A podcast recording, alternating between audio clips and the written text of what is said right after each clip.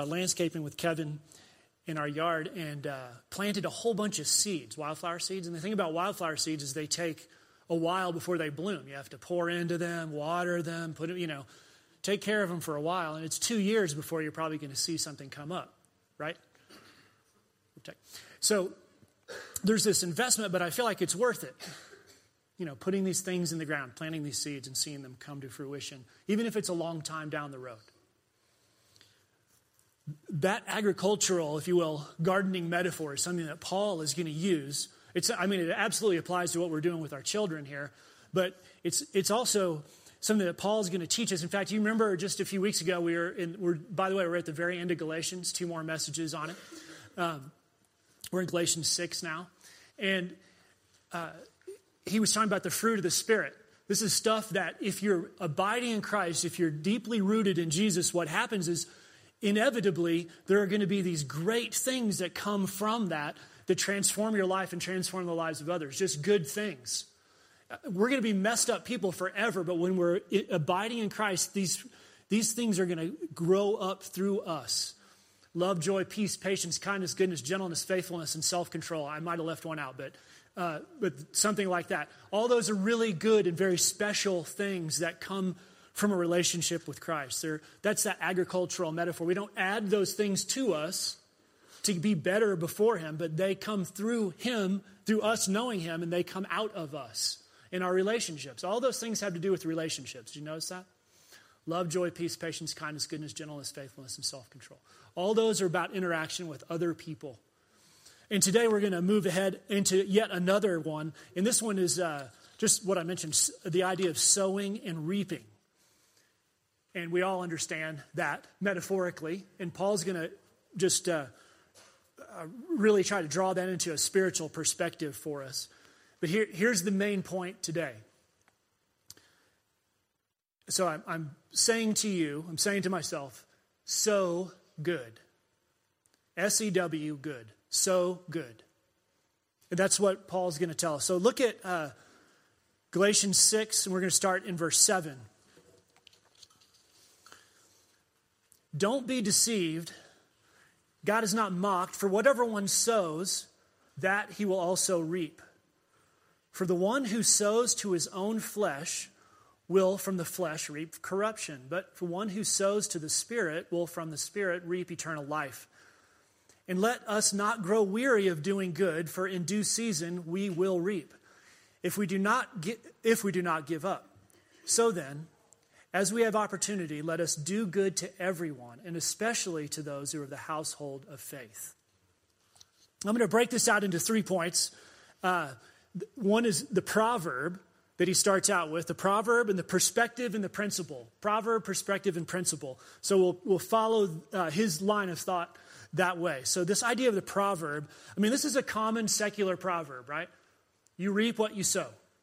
We've heard that. You know, I was listening to the radio the other day, and somebody sang in the lyrics, you know, I'm going to plant this, I'm going to sow this, you know, so we all understand that.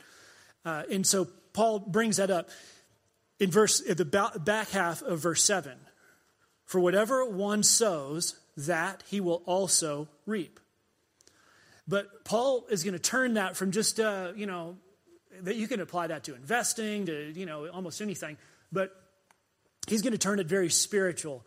And the, the way we know that is from the first part of verse 7. He says, God is not mocked. And, and, and when, he, when he says that, the actual Greek word there is that it means that God doesn't let you turn up your nose at him. That's the, you know, the, the phrase that's, that's being used. Uh, what that means is we tell ourselves, I can do this, I can do whatever I want, and I'll, I'll kind of deal with the consequences and move on. It'll be okay. But this is saying you can't trick God. There is a bigger thing going on here, and what you reap, you will sow.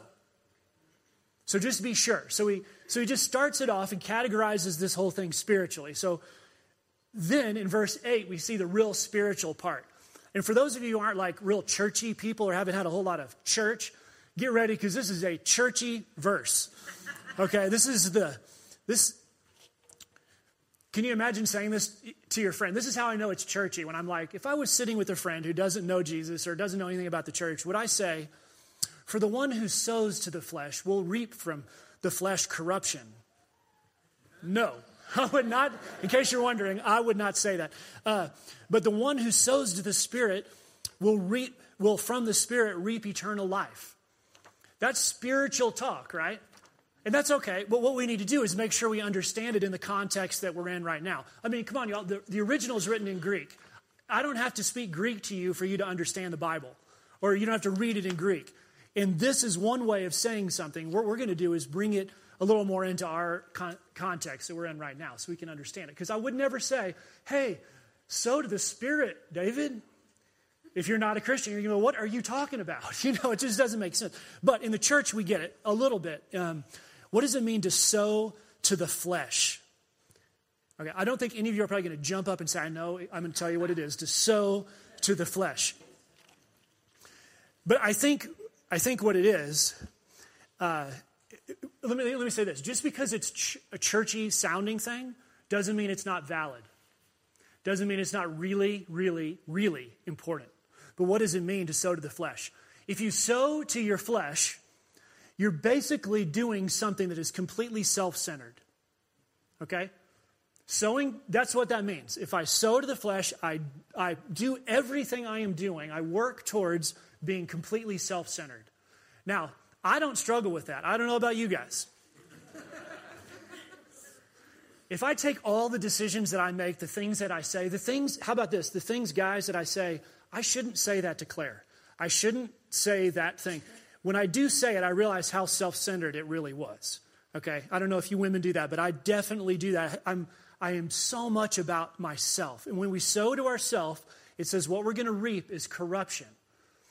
And what that word means is it means decay. What we're going to reap is rot.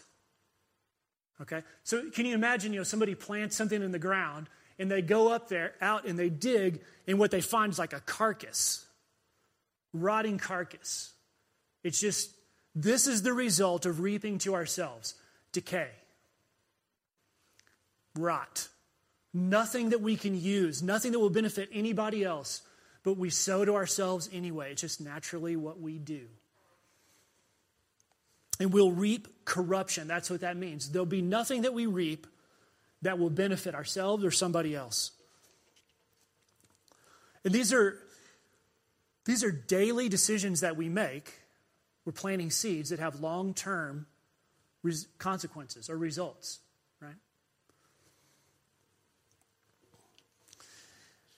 Well, he says in uh, verse 8, in the second half of that, he says, But the one who sows to the Spirit will from the Spirit reap eternal life. Well, that's even harder because if I said, okay, how do you, how do you sow to the Spirit? What are you going to tell me? Uh, and Paul's going to answer that for us, by the way, in just a minute. And there's another thing it says, when you sow to the Spirit, you'll reap eternal life. Well, we all know, we all believe, especially probably if you're in this room, wherever you are spiritually, that we have eternal souls. So we all are going to be eternally somewhere, someplace. So, how, what does that mean? That something eternal comes out of this? Because we already are, are there. Let me, uh, let me ask you this. some of you are probably old enough, like me, to have watched a show called Let's Make a Deal. And uh, I used to pre religiously watch Let's Make a Deal.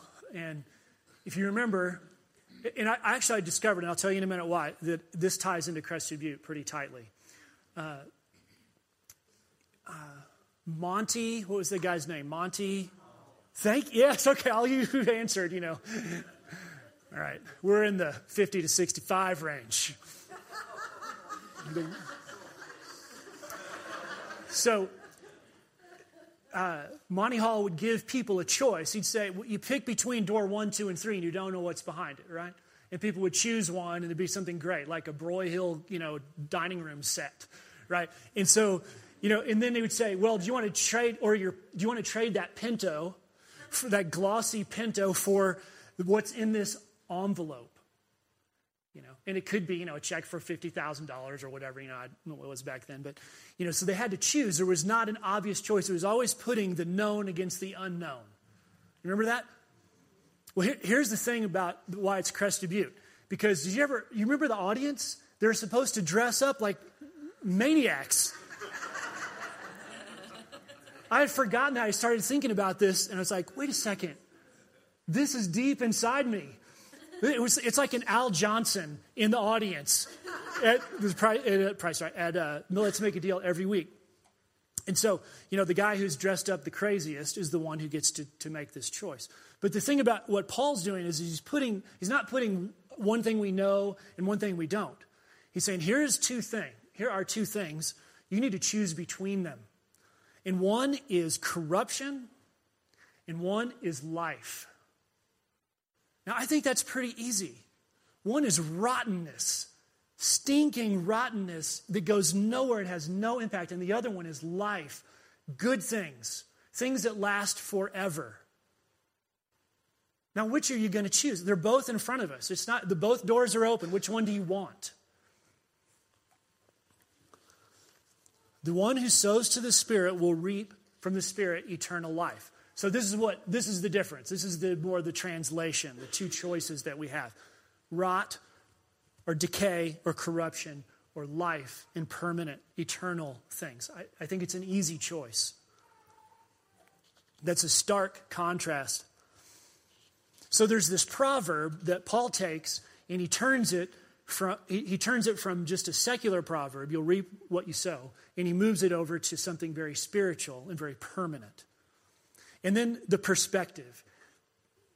Paul's going to tell us sowing this is not easy. Look at verse 9.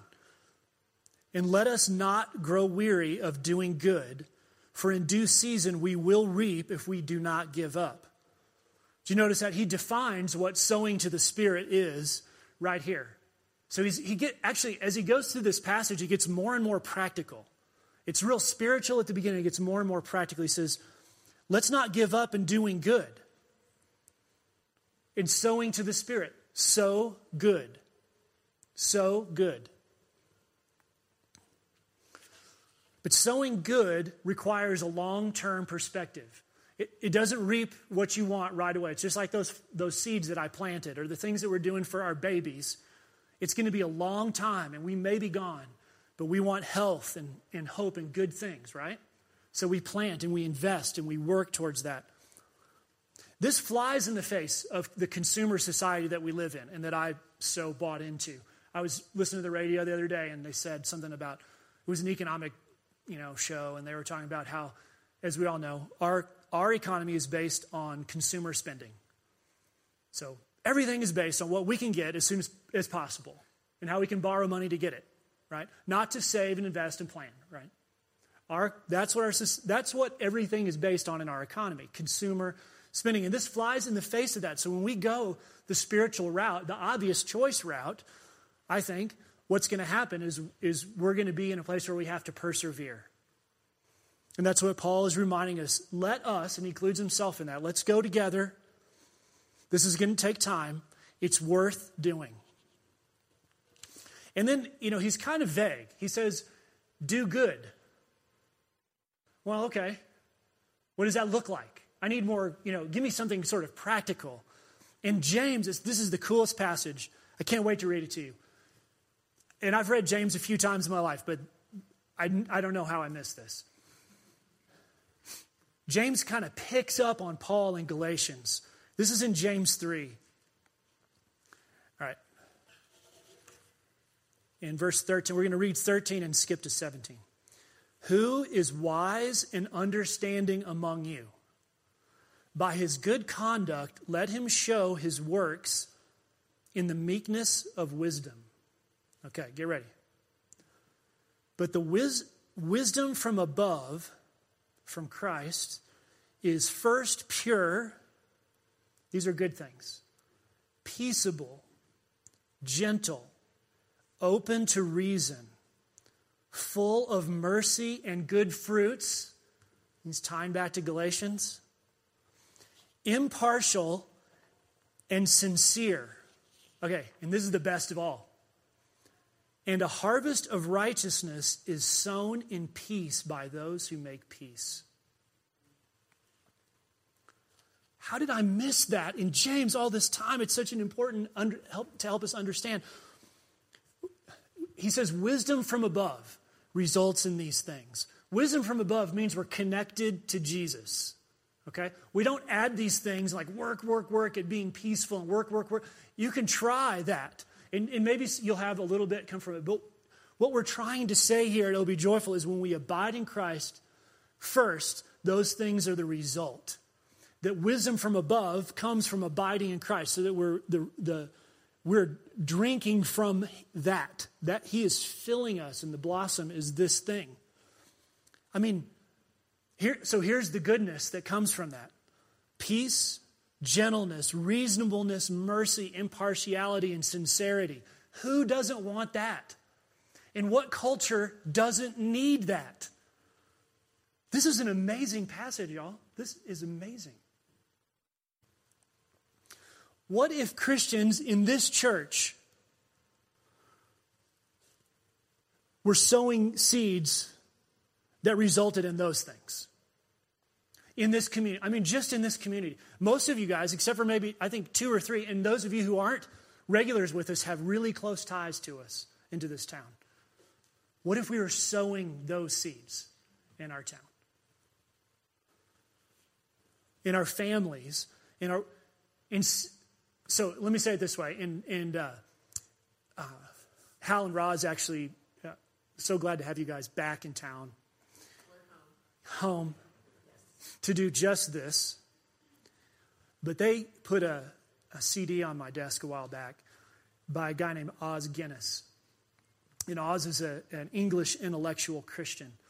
And the thing that he said in that whole CD that just leapt out this interview he's doing we need to be known for what we are for, not what we are against.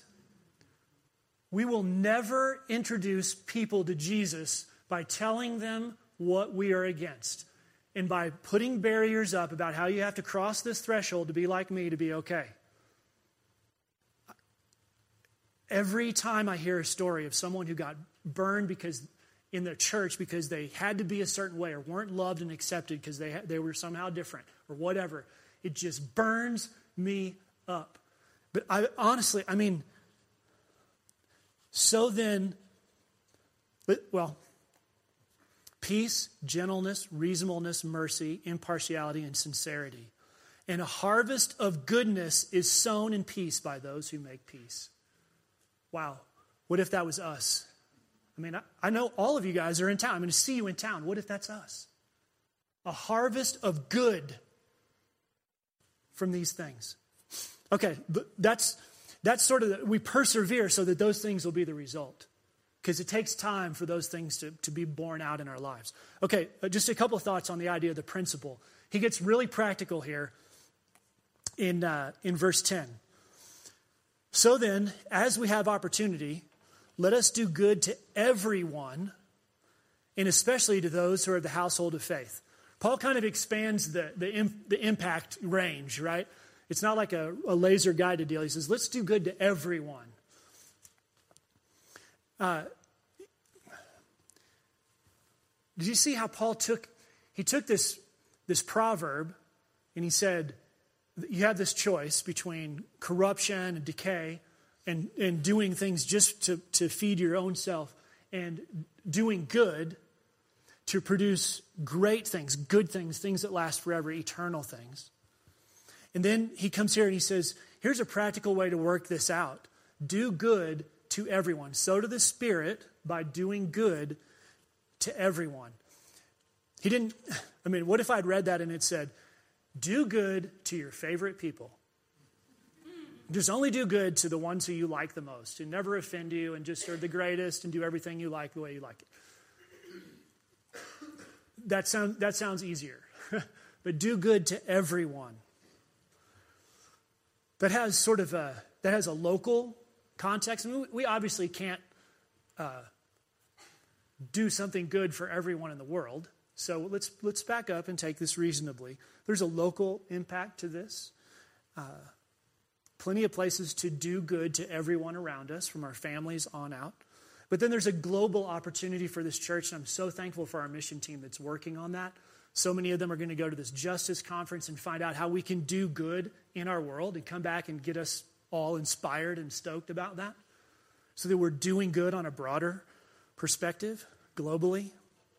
But he says something that's interesting right at the end. He says, Do good to everyone, especially to those in the household of faith. And we've talked about this a couple of times in Galatians where Paul says, he, he references what Jesus said when Jesus said, When people see you doing good to each other, loving each other, caring for each other, meeting each other's needs, embracing each other, not judging each other, then they're going to go, There's something different. And it's not going to point them to us, it's going to point, point them to Him.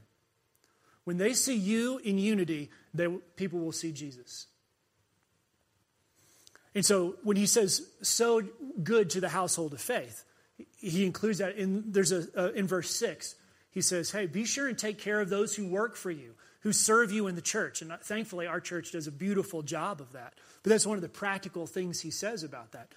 But we're to care for one another in, in every way that we can so that other people who don't know jesus will see and, and look to him. And then they can interact with him. It's not between us and them. We're not in between. So let me, uh, let me close by saying this we're, we're all planting seeds. You're doing it. I'm doing it. You're going to make decisions today that are about planting seeds. But as you do that, let me encourage you to consider this passage. I'm going to read this. We're going to take communion together right after this. And uh, Al, if you want to just come on up while I, or you got your crew, I'm going to read and close from James 3 again. So I just want to encourage you to meditate on this as we're uh, um, taking communion this morning. Who is wise and understanding among you? By his good conduct, let him show his works in the meekness of wisdom. But the wisdom from above is first pure, peaceable, gentle, open to reason full of mercy and good fruits, impartial and sincere. And a harvest of righteousness is sown in peace by those who make peace.